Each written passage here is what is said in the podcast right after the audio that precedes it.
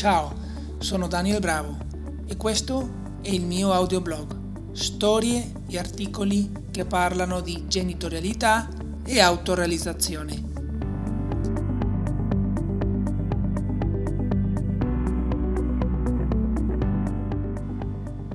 Estratto del capitolo 2 del libro Da insegnare a disimparare.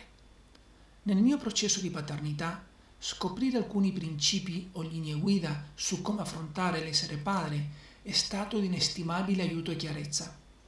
Immagina di essere appassionato di trekking.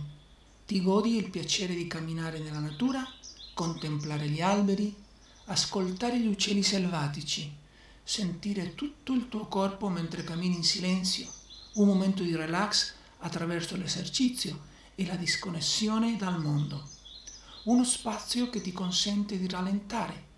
Diciamo che scopri ad esempio che correre non ti serve, non ci sei dentro per correre o competere, quindi lasci perdere la fretta della corsa.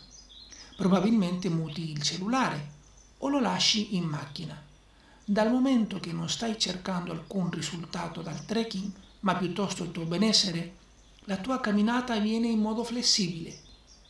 Acceleri il ritmo in un determinato momento, vai più lentamente in un altro. Fai delle pause quando le senti. Come ballare, te la godi quando ti immergi nel flusso. Vai con altre persone se non devi scendere a compromessi, assicurandoti di sentirti bene assieme a loro. Allo stesso modo, i principi che vedremo ti possono guidare se fare il genitore per te non riguarda una corsa né spremere dei risultati dai tuoi figli.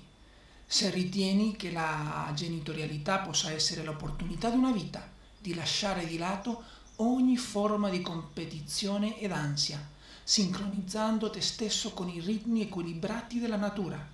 In caso contrario, probabilmente il mio libro ed il webinar non siano per te.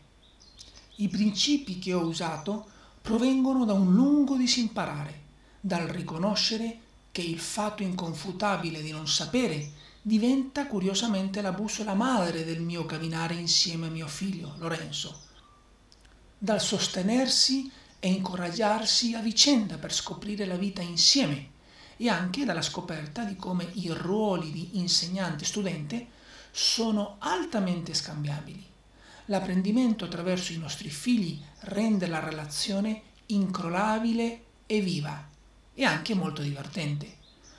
Una collaborazione a vita, condividendola con tutte le sue conseguenze e sfumature.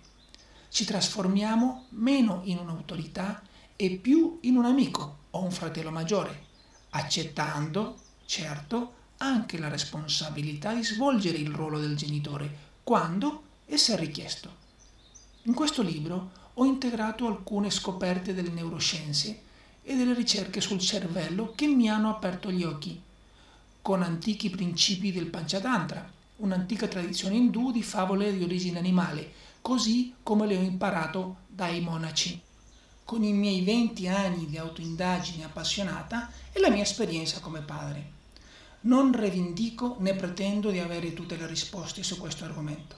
Anzi, per quanto mi riguarda, c'è sempre molto di più da sapere e da imparare che quanto pretendiamo o crediamo di aver già appreso. Essere genitori è come una lama a doppio taglio. Ogni volta che ti senti troppo sicuro o perdi la consapevolezza, finisci per tagliarti.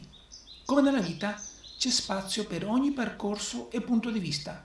Tuttavia, se ti senti a tuo agio mentre hai la sensazione interiore di non sapere, davvero, allora questo libro potrebbe essere perfetto per te mi auguro veramente non riempirti di concetti intellettuali, ma aiutarti a liberartene.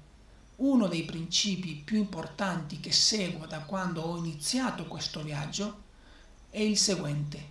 Quando la conoscenza non diventa una scoperta personale, si trasforma in spazzatura mentale. Quindi, l'unica domanda rilevante che mi pongo è ha funzionato per me o no? Dal momento che ha funzionato e come, lo condivido. Detto questo, ciò che vedremo è un qualcosa di vivo, un processo piuttosto che un modello teorico.